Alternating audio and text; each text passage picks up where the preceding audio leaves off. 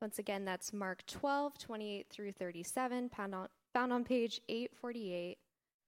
Mark 12, verses 28 through 37, found on page 848. And one of the scribes came up and heard them disputing with one another, and seeing that he answered them well, asked him, Which commandment is the most important of all? Jesus answered, The most important is, Hear, O Israel, the Lord our God, the Lord is one. And you shall love the Lord your God with all your heart, and with all your soul, and with all your mind, and with all your strength. The second is this You shall love your neighbor as yourself. There is no other commandment greater than these. And the scribe said to him, You are right, teacher. You have truly said that he is one, and there is no other besides him. And to love him with all the heart, and with all the understanding, and with all the strength, and to love one's neighbor as oneself is much more than all whole burnt offerings and sacrifices. And when Jesus saw that he answered wisely, he said to him, You are not far from the kingdom of God. And after that, no one dared to ask him any more questions. And as Jesus taught in the temple, he said, How can the scribes say that the Christ is the son of David? David himself and the Holy Spirit declared, The Lord said to my Lord, Sit at my right hand until I put your enemies under your feet. David himself calls him Lord. So how is he his son? And the great throng heard him gladly. This is the word of the Lord. It's great to be together, great to be with you. Really good to see you. Just one announcement before I get going. We're uh, going to start a, another seminar this fall, hoping to do three seminars this year. Just basics every Christian needs to be able to kind of understand, grow in. So this fall is going to be how to interpret the Bible. Then this winter, we're going to do something on prayer. And then this spring, we'll be thinking about evangelism. So this is an invitation to you. Um, you might think, oh, I'm new to Christianity, or I don't read that much. And you might think, that's not for me. No, it is for you. This is the only qualification. You commit and you come. That's it. That's the only qualification. And I'd rather have four people who commit and come and do their best to be there every time, do a little homework, than more than that who kind of fake it till they make it. No, just come, just commit, you'll grow. These are basic Christian things, so I just want to invite you to that. Sign up for that. We'll interpret the Bible together this fall. With that, let's pray. Heavenly Father, your word is so powerful. It's an echo of your power. And so we want to hear from you today, Lord, even in that, as we say that, uh, sometimes we don't want to hear from you. Uh, you, get in, you get in our way. You get in the way of our own agenda, our own preferences. And so, Lord, we just come and say, help us listen to you. Help us listen to what your word says. I pray, Lord, that your Holy Spirit would help me to teach this passage faithfully. Uh, and I pray that all of us, Lord, you give us honesty and humility, Lord, to listen to what your word has to say and that you write it on our hearts. You draw us to Jesus. In his name we pray. Amen. I'm sure you've all heard sayings like these. Um, all you need is love. Doesn't sound wonderful? Or take it a little farther. Hey, all religions are the same. What do they talk about? Love. It's just love, right? Uh, maybe for some at first glance, our passage this morning kind of lends itself to that kind of thinking. What, you saw a scribe discover that the main thing, right, the main emphasis of the law is to love God and love your neighbor. And Jesus affirms them for that. You're right. It's a main emphasis. And so some might think, see, all you need is love. Did you notice what else Jesus said there in that passage? Was in verse 34. When Jesus saw that he answered wisely, he said to him, You're not far from the kingdom of God. That should be shocking to you. This scribe is a religious professional, he's a theological expert. He knows the scriptures. He appears to be a genuine seeker. He understands an essential biblical reality about the message of love. And yet, I, promise you, when he heard this, you're not far from the kingdom of God. He didn't go, Oh, thanks. I'm, I'm close. Oh, no. He heard, You're not in the kingdom of God. What? How can you say that to me? That's what he would think. According to Jesus, he's not in the kingdom of God. Yeah, he's closer than his counterparts.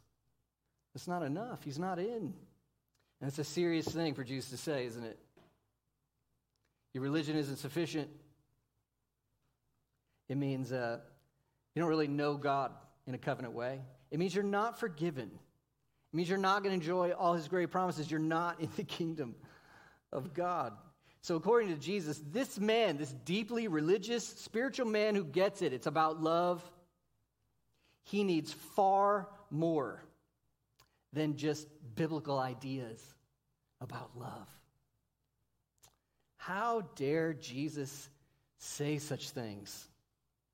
I mean, it really, it, it, really is confrontational, isn't it? How, how dare he say such things to this man? How dare he say such things to the world? that our view of love, our best love, it's, it's not enough. We're continuing our study through the Gospel of Mark, and that question, how dare Jesus? Well, that, that question really hits at the heart of the matter. In these final chapters, the heart of the matter is the issue of authority. Authority. The authority on something, as you know, is the decisive voice, right? Based on knowledge or uh, influence or credibility or power, the authority on something. That's the decisive voice. And the issue of authority is so important. I mean, try to, try to imagine some of the most important questions of life. Why are we here? Which religion is true? What is God like? What happens to me when I die? Why is love important? What does it mean to love? All of those massive importance. Well, th- those questions of massive importance, well, here's one more. Who says? Who says? Who's the authority? I mean, I could have one opinion, you could have another opinion. Who's right? Who's the authority? And I hope you realize there's never not an authority. There's never not an authority. You're always choosing one to align yourself with. Every day, every moment, we choose to follow this feeling or that inclination or, or this argument. We're choosing an authority. And so, big questions is that authority trustworthy? Is it loving? Is it faithful? Will it come through for you in the end? So, we're thinking this morning about authority as Jesus describes it. I want to do basically four things. First, just it's probably helpful to remember a little bit of background. Then three points true authority, surprising authority, loving authority. So some background, then true authority, surprising authority, loving authority. Here we go background. We're in the last one third of the Gospel of Mark, which focuses in on the last one week of Jesus' life. So, what does that tell you? Right? It's, it's all about this week. Massively important. Uh, at the beginning of the week, Jesus rode into Jerusalem as the promised king, right? So the people are expecting a king, a Christ. Their scriptures tell them a king is going to come. And they're, they're wondering if it's him, right? The crowds are throwing their robes on the ground before his feet. Uh, they're singing his praises. He's the king. so there's all this anticipation, right? What, what is it going to be like for him to be king? Is he going to go confront the Roman ruler of the area? Is he going to go confront Pilate? Is he, is he going to go confront Herod? No, where does he go? He went to the temple. The beginning of the Passover feast, when over a million people have come from all over the world, he goes to the temple. What does he do? He shuts it down. Shocking, surprising. He shuts it down. He overturns tables casts out corrupt money changers, people using religion to make money, puts a pause on all the, all the sacrifices, and begins to teach the people who are just hanging on his every word. And it's like this whole week he's saying, This is my temple. I have the authority. And man, that is amazing authority. Well, the religious leaders, the powers that be, they, they chafe at his claim of authority, right? They, they hate him. We can understand why because it threatens and exposes theirs. And so Mark tells us, right? Shows us over and again. The religious authorities want Jesus dead. They want to dispose of him, but they can't because the crowds are hanging on his every word. So here's a strategy. What do we do? Well, let's try to discredit Jesus with the crowds. If we can come up with the right question, the right argument and make Jesus look like the fool in front of the crowds, then his power with them will diminish and we can do with them as we please. And so we've watched week after week as they, as they have tried and failed miserably. The Pharisees tried and failed in 13 to 17, the Sadducees 18 to 27. With every effort, they look more and more foolish, while Jesus looks more and more compelling. And the crowds are amazed. So all their plans are backfiring. That leads us to where we are in our text this morning. Matthew 20, 22, Matthew chapter 22 kind of gives us the environment. Here's Matthew 22, 34.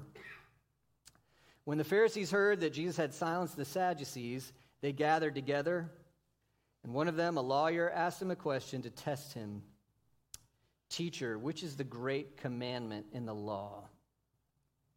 So, Matthew's account of this moment tells us the Pharisees are grouping up for one more shot, one more effort at discrediting Jesus.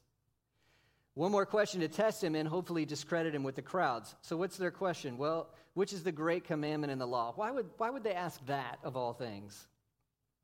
And here's probably the best guess.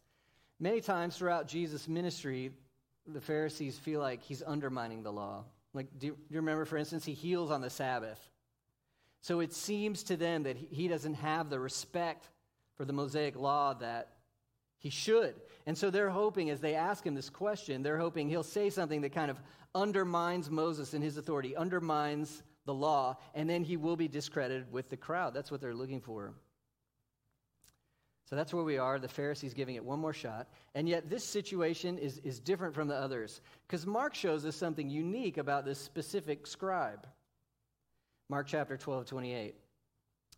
One of the scribes came up, heard them disputing with one another, and seeing that Jesus answered them well, he asked him, Which commandment is the most important of all? So we, so we see here, it's the first time Mark has shown us a scribe who's not hostile to Jesus He's not antagonistic to Jesus. He's actually impressed with Jesus. His respect for Jesus is growing as he's listened to Jesus answer these questions. And so now he comes, it seems, genuinely asking what is an incredibly important question Which commandment is most important of all? That's the background. Now, our first point the true authority. Which commandment is most important of all? So, this is a question of fundamentals. You know, by the count of the scribes and Pharisees, there were 613 commands in the Torah. So if you guys want to go read that for me this afternoon, count them up. Yeah, we'll weigh your answer and theirs. And they said, you know, there's 248 positive commands and 365 negative commands.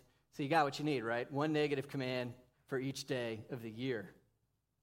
They talked about things like that. And they believed that some were lesser and some were greater, so they would kind of rank the commands, all 613 of them. But here's this question. It, when you think about it, it is an important question. It, it's the idea of like a, a guiding principle. Is there one principle or truth that ties them all together? Do they have an order and a function and a purpose? What's at the heart of it all? And you see Jesus answering quickly, clearly, he actually finds uh, merit to the question. He thinks the question is important. he's going to give you an answer. So here it is. He quotes from Deuteronomy 6, verse, it says, Mark 12, 29. Jesus answered, The most important is, Hear, O Israel, the Lord our God, the Lord is one. You shall love the Lord your God with all your heart, all your soul, all your mind, all your strength. And the second is this you shall love your neighbor as yourself. There is no other commandment greater than these. Well, we need to unpack this for a moment, don't we? What does Jesus think is the most important aspect or principle of all the commands? And you know, it begins differently than you might think, right? If, if we'd asked one another, hey, what's the most important command? You, you probably would have said, and you're, you're not exactly wrong, you probably would have said, love.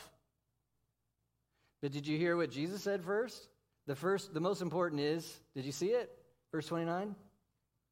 The most important is here. Isn't that a different angle?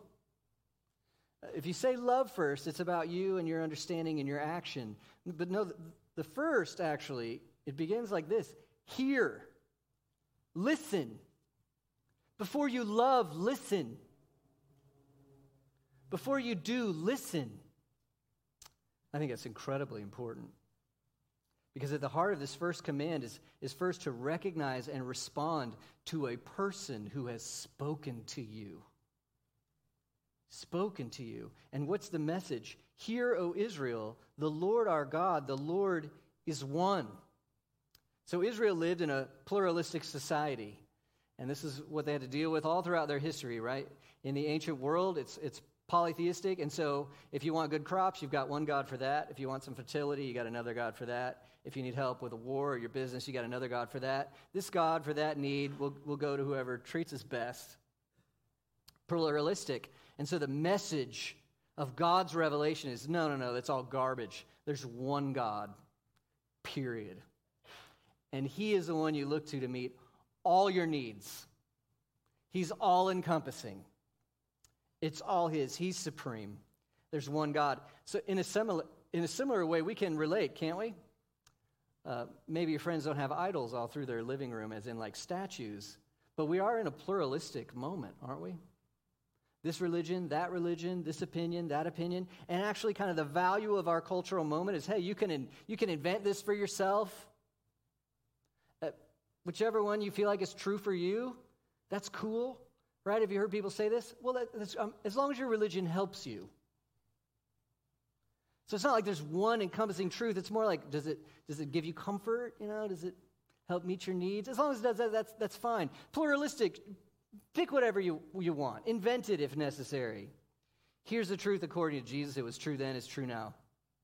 There's one God. Period. And he's revealed himself to us in the scriptures. And he's the creator of all things. And he calls people to himself. He actually makes a covenant relationship with them. It's so profound. Friends, you hear this? According to Jesus, truth about God must precede any thoughtful conversation about love. You don't know what love is until you know who God is. You don't know what love looks like until you've listened to who God is and what He wants. That's why I call this point the true authority. This is the authority on love.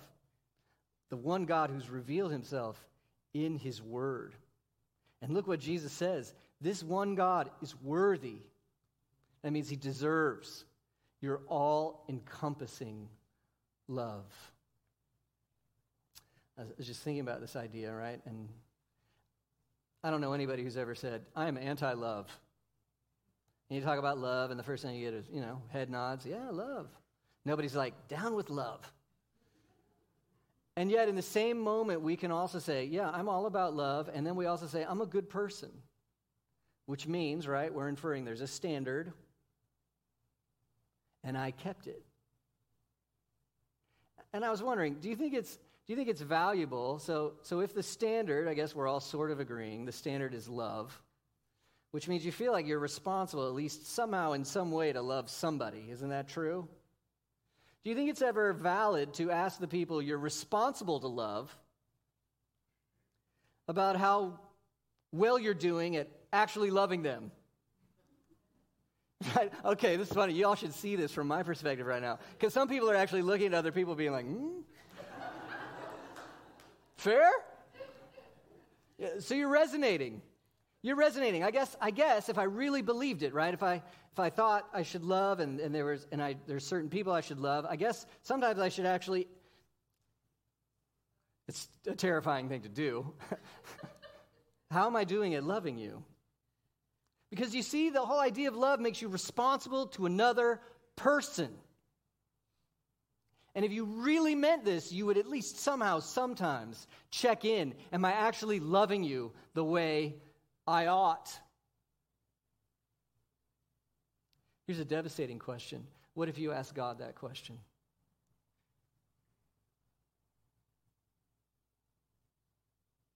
Go ahead and ask Him.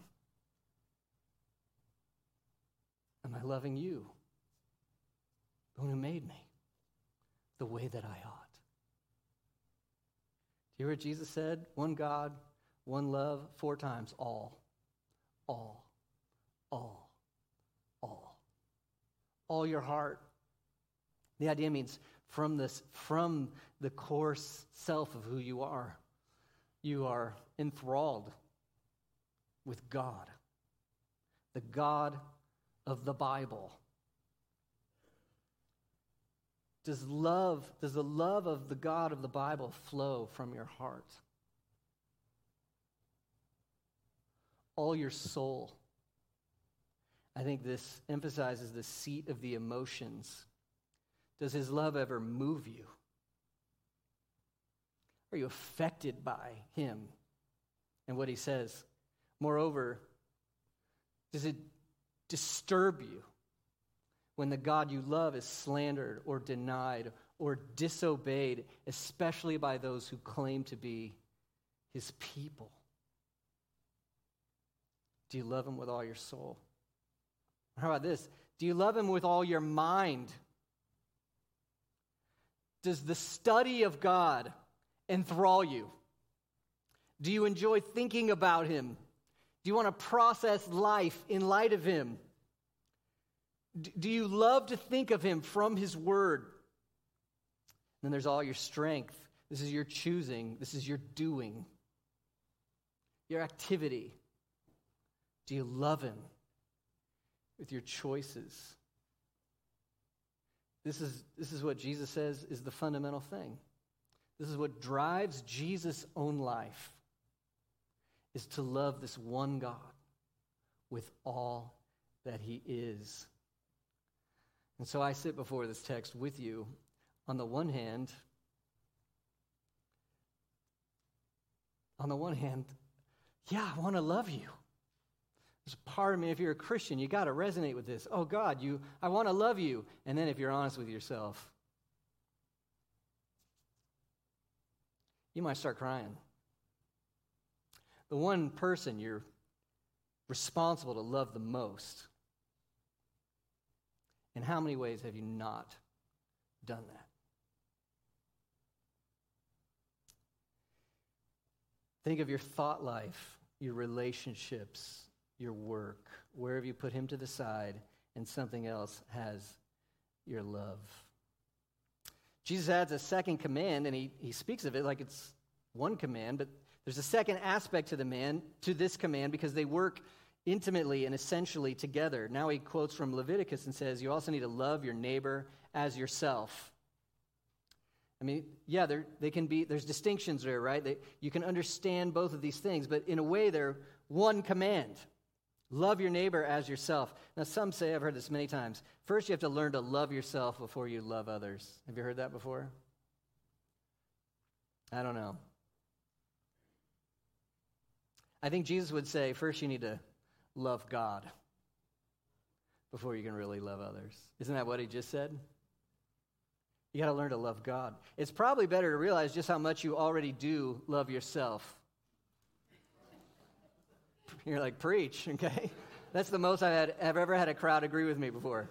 You're like, yeah, well, that's good. Uh, in our culture, you're told to. It's like the, the ultimate value. But somehow it skips the first part. Love God with all. In light of that love, love your neighbor as yourself. Think, think of just some categories of ways you love yourself attention, attention, mental attention. Aren't you just aware of yourself, pondering yourself, thinking about how you fit in here, there, and everywhere, your future, your interests? You give a lot of attention to yourself. I'm not saying that's necessarily wrong. I'm not saying maybe it's even possible to not do that, but just be aware you do. Attention. Now look at um, deeds you do for yourself. What did you do for yourself already today? And I'm, I'm glad you did it. you woke up, you ate, you, you did hygienic things, uh, you prepped, you, you did all sorts of things. Good, you had to. But look, you were, you were caring for yourself. And I think another category to mention is mercy and forgiveness. And I know sometimes we are too hard on ourselves, but I think most of the time we're really good at, you know, giving good reasons as to why we weren't quite what we should have been in this moment or that, right? You were tired, right? Weren't you? Can you believe that guy cut you off on the highway like that? Um, did you see what those other people did? Right? I mean, just look at all them. You give yourself mercy and grace regularly, don't you? There's a reason. There's a reason. Now, if we just took those three ideas attention, action, and mercy what would it look like to love your neighbor as yourself? Attention. Thinking of them. And there are, some, there are some words here missing, like it doesn't say your favorite neighbor. It says your neighbor. If we're going to emphasize what we read in 1 John this morning, especially the emphasis is going to be on your local church. It's your first emphasis on your neighbor. It's not your only emphasis. Church, world, even enemy, right? That's all in there. But your first emphasis is your local church. Attention, action, mercy. Love your neighbor as yourself. Again, uh, again, part of me is like, oh, that's great. I sure like to be loved like that. But then another part of me is like, I'm exposed. I don't want to. How often do I not? But Jesus says these two commands, intimately woven together to make them basically one. First and primarily, you cannot truly love your neighbor as you ought without a primary love of God from his word. Second, and essentially, love for God is often displayed in attentive sacrificial love for your neighbor. And then, you know, you read the law and it actually pops. Every single law you will ever find is true from the Ten Commandments, everything else. Every single law in there is about either, can you guess, love for God or love for your neighbor. It's true. It's true. The true authority on love is God Himself, according to His word. Well, anyway, the scribe is impressed, right? Perhaps he expected something uh, he expected Jesus to say something questionable, but instead, Jesus takes what the scribe would already believe and puts them together in a deeper way than he has ever heard. And so the scribe, you, you hear his response in verses 32 to 33. You're right, teacher. You have truly said that God is one, there's no other besides him, to love him with all the heart, all the understanding, all the strength, to love your neighbor as yourself. It's much more than all whole burnt offerings and sacrifices. You get Jesus' response in verse 34. When Jesus saw that he answered wisely, he said to him, You are not far from the kingdom of God. And after that, no one dared to ask him any more questions. I think that part is funny. They've been asking questions to try to discredit Jesus. It's not working. You guys, we, the religious leaders here give up, right? We got, we got to go back to the drawing board. There's got to be a different way to get rid of Jesus because this one's not working. But I'm sitting here thinking, how do they stop here? How does someone in the crowd not go, right? There should be another question. I mean, what's your question? You just heard, yeah, that's right. That's right. The essence is to love God and love your neighbor. And then Jesus says, well, you're not far from the kingdom of God. Is anybody like, what do you want to ask? How do I get in the kingdom of God? This isn't enough? What's, what are we missing? What do we do? And they don't ask. You know who asks the next question? Jesus does. So, in my experience, right, you, you know what I did to you today? Some of you wondered, right? The two kind of sections, you look at your Bible, it breaks it up into two sections. The two kind of sections are almost never taught together. And probably that's because it takes too long. But see, that's where that's where I'm special, because I don't care if it takes too long. that's, that's why you love me, right? Or, or not love me. I don't care if it takes too long, because they go together. Because this first section, hey, love God, love your neighbor. Oh, you're not far. You can't you can't stop there. And then Jesus takes initiative and he asks the question, but that takes us to the surprising authority. He asks a question nobody's dreaming of that he will ask. Look what he does in verse 35. As Jesus taught in the temple, he said, How can the scribes say that the Christ is the son of David?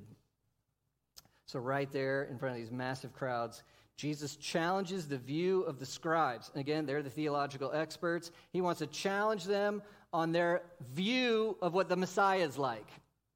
Right? They all agree, a promised king, he's coming, but there's what's he like? What should we expect? They expected, right, the son of David. You read through Mark, you read through the New Testament, son of David, it's synonymous for Christ. So they expect one who certainly is descended from David. That's part of it. He's got to actually be descended from David. But they're also expecting someone like David. And what does that mean? Well, it means brilliant battle strategist who will defeat our political enemies. It means uh, generous in public works. He'll bring peace, freedom, and economic thriving. And it means, oh, certainly a poet, a worshiper of God, a great man, but also a flawed, very flawed man, uh, just a man. That's what's on their minds. I think that's the main reason Jesus never publicly used the title Christ for himself, because people just would not hear what he wants them to hear about who he truly is. And so Jesus said, Why, why do the scribes teach that? Why do they believe that about the Christ? And then Jesus looks to Psalm 110. It was agreed uh, upon at the time that Psalm 110 was about the Christ. And by the way, Psalm 110 is the most referenced Old Testament text in the New Testament 33 times. And you're about to see why. First, Jesus refers to the authorship of Psalm 110. Here's Mark 12, 36. David himself, in the Holy Spirit, declared, Man, that's really short, but that's really rich. Who's the author of Psalm 110? Well, David, right? Human being, Israelite, wrote in Hebrew, had a reason. It's a human, a human psalm. It's poetry, it's in real language, it's in a historical context. He wrote it. Oh, but who else wrote it? The Holy Spirit wrote it.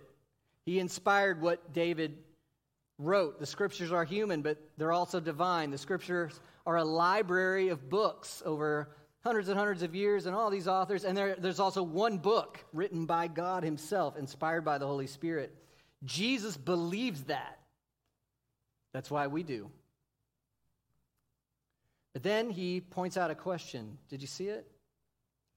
God, the Holy Spirit, here in Psalm 110, is revealing to you a conversation God has had. Let's look at it. The Lord said to my Lord, we, re- we really got to slow down and think carefully. The Lord said to my Lord, the Lord, capital L, capital O, capital R, capital D, said to my Lord. There's three people in this sentence. Who are they? Number one, my, my Lord. Who do you think that is? It's David. The Lord, Yahweh, said to my, David, his Lord. The Lord said to my Lord. The first one's David, the king of Israel. Who's the second one? The Lord, capital L, capital O, capital R, capital D. In English, that's the word we use for Yahweh, right? The, the covenant name of God who revealed himself in the scriptures. He saved his people in Exodus. We looked at Exodus 3 not long ago. He's the sufficient God. I am, that's his name. God. Yahweh, that's who we're talking about, the creator of heaven and earth. The Lord, Yahweh, David is saying. David's talking about the Lord saying to my Lord. Now, here's, here, here everybody's mind is blown. Who is this third person? Who can this possibly be? David's the king of Israel. Humanly speaking, he doesn't have any other lords. He's the king. So we can think of one God. Okay, that works. Yahweh, David's Lord. Who is this third person? And did you see what Yahweh says? He calls him Lord. Hebrew, that's Adonai. Friends, in Hebrew, the title Adonai, Lord, is almost always used for God himself. Look at, here's one example Psalm 8 1. O Lord, Yahweh, our Lord, Adonai. How majestic is your name in all the earth. Yahweh, you are our Lord. Both titles used for God. You see that? But this is different in Psalm 110. The Lord said to my Lord, it's a third person. Father, Yahweh, David, who is the Adonai he's talking about? And look what Yahweh says to the Lord. Back in Mark 12, sit at my right hand until I put your enemies under your feet. God is giving all authority to this person. All authority. He's sitting him at his right hand. It's just, in the language of that day, that's all authority. He's King of kings. What is Jesus saying? Why, why do the scribes teach that the Messiah will just be another David, a son of David, a man? Let's look at Psalm 110. What does Psalm 110 say? He has to be more than just a son of David. Who is he? Well, if you've been reading Mark with us, you ought to know. Mark 1 1, what did he tell us in the beginning? This, this is the gospel of Jesus Christ, the, the Son of God. Jesus is saying, Your own scriptures tell you what the Christ will be like. And you're rejecting me because you expect just a son of David who's going to be a king and bring bring a new economy and, and win some political wars. You're not listening to your own scriptures. You should be looking for the Son of God. So, who, so what is Jesus talking about at this point? This conversation about love has, taken to a, has gone to a conversation about who he is. Why is that pertinent? What was the question at the last section? How do I get in the kingdom? And how does Jesus answer it? Look at me. Look at who I am. He, who he is, and what he came to do, that's how you get in the kingdom. That's why I call this second point the surprising authority. Nobody at that time expected the Christ to carry an authority like this. But Jesus says, the one who sits at the right hand of the Father, the divine king, the one with all authority, that's me. And after his cross, his death, his resurrection, and ascension, it's true. That's where he sits now, isn't it, church? All authority. So we've seen the true authority, God in His Word, the surprising authority. Jesus is the divine King, the Son of God, God in the flesh. But now you need to see loving authority. You know, you keep reading Mark, and soon the religious leaders are they're going to get what they want, right? Just not the way they expected it. Judas is going to betray Jesus, and they'll have him crucified. But this was not just another well meaning man running into the buzzsaw of tyranny. Was the crucifixion of Jesus an accident? Or was it exactly what Jesus came to do? Look at Mark 10 45 again. Mark 10 45. For even the Son of Man came not to be served, but to serve and give his life as a ransom for many give his life as a ransom for many. Do you see how all this has to come together? You heard the claim, the call of love, a love too great and too strong for any of us. God is worthy of all encompassing love, and we won't give it. Our neighbors deserve, in light of God, that we would love them as ourselves, and we won't do it. Even to understand that we ought to do it is not enough. And then Jesus says, Look at me and look at what I came to do. He came to give his life as a ransom. And look at how his love overflows our lack of love. I mean, think of keeping the law. You'd be the most loving person ever, and that's Jesus. He always loved his Father in every possible way, with all his heart, soul, mind, and strength, every way, every day. He always loved his neighbor, even his enemy, even to the point of going to a cross. The Bible likes to talk about the love of Jesus in this way. Many of you, right, you, you would sacrifice for your family, people you love. You might even die for them. How many of you are going to sacrifice yourself for your enemy who hates you?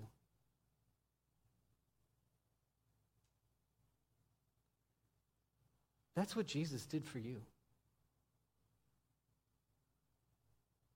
He lived a perfect life to represent you so that you could be righteous through faith in him. And he died on a cross for all the ways you would not love God or your neighbor. What love? John says it like this 1 John 4 9. In this, the love of God was made manifest among us, that God sent his only Son into the world so that we might live through him.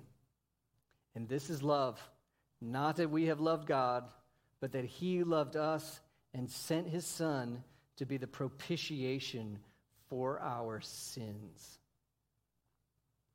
Seeing who Jesus is, what he's done for us on the cross, trusting ourselves to him, that's how you enter the kingdom. That's how you enter the kingdom. It's not that you would love, it's that you would be undeservingly loved. That you would know his love. You could never earn or deserve belonging to you through his life, death, and resurrection. And here's the thing when you meet Jesus, right, this is going to happen. When you repent of your sin and put your faith in him, not only are you brought into his kingdom through his undeserved love, his love begins to change you. It begins to change you. Isn't it true? When you know Jesus, your love for God will grow, and you will want it to grow, and you will mourn over ways it doesn't grow and you will want to love him no matter the cost. And it will overwhelm you. I'm so thankful for this text this week because it's easy to get cold on love. I'm so thankful for this test, text asking me the question in what aspects of my life am I not loving God with all that I am? And there are many. It was a good week for me to think when this thought pattern would come into mind or, or that temptation, love God. Love Him. And then when I mess it up, be forgiven by the one who has loved me, and then love Him. He'll also transform you to begin to love your neighbor, to where your mind isn't only consumed with you anymore. And you actually get out from under that tyranny, that slavery of self consumption and you see God and you see others and you have a desire to love them. You give them your attention, your actions, your mercy. He will change you so that you want to grow in loving your neighbor. But not only that, He will enable you to love your neighbor wisely. In the world we live in, nearly any deed you can imagine, someone calls it love. someone calls it love. Nearly anything you can imagine, someone calls it love. And haven't we ourselves talked us into certain deeds, certain actions? Thought we had a reason for it, even called it maybe love, love for us, ourselves, love for something else. Who says what love is? What's pure love? What's true love? Look at 1 John 5. By this we know that we love the children of God. How do we know, church? When we love God and obey his commandments. I don't care what anybody says. If it doesn't obey the commandments out of love for God, guess what? It's not truly love. For this is the love of God that we keep his commandments, and his commandments are not burdensome. His commandments are not burdensome. That's how you know you love, right? You don't see, uh, when, you, when you fall in love, you don't see having a girlfriend as a great big straitjacket. And I got to hang out with her again on Friday. You're like, what can I do? You're, you're leaning in. It's not a burden to talk to that person or spend time with that person. That's the, that's the sign of love. How do you know you love God? His commands are not like, oh, it's a straitjacket. You're like, no, what? I want to love you, God. I want to keep your commandments. I want to love my neighbor. I want to keep Your commandments, it's a sign that God's love has changed you. You love Him, you love His word. So little is more important than this. What do you love? What should you love? And what are you going to do with the distance between those two things? And Jesus says the most important thing is to look at Him. See who He is the Son of God, the Son of David, the Christ, the authority on love. In His love, He came to save you from your lack of love and change you so that through faith in Him, you'll grow in living out real love, biblical love for God and your neighbor. Let that be us. Amen? Let's pray. Lord, your love is overwhelming. It's too much for us. Confronts us, gets in our way, challenges us.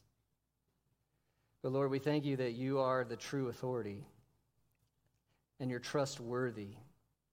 And we can see your great love for us, undeserved love, that in you we can be safe to know that we're loved, even though we are far from perfect.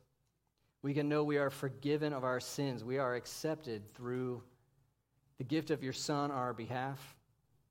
And so we pray, Lord, that our esteem for him would grow, that our love for you would grow, that our love for our neighbor would grow, that it would be biblical, it would be wise, it would be true, it would be Christ like. That the love that you have poured out on us through Christ would be evident in our lives for you and for one another. We pray this for your glory and for our joy. Pray in Jesus' name. Amen.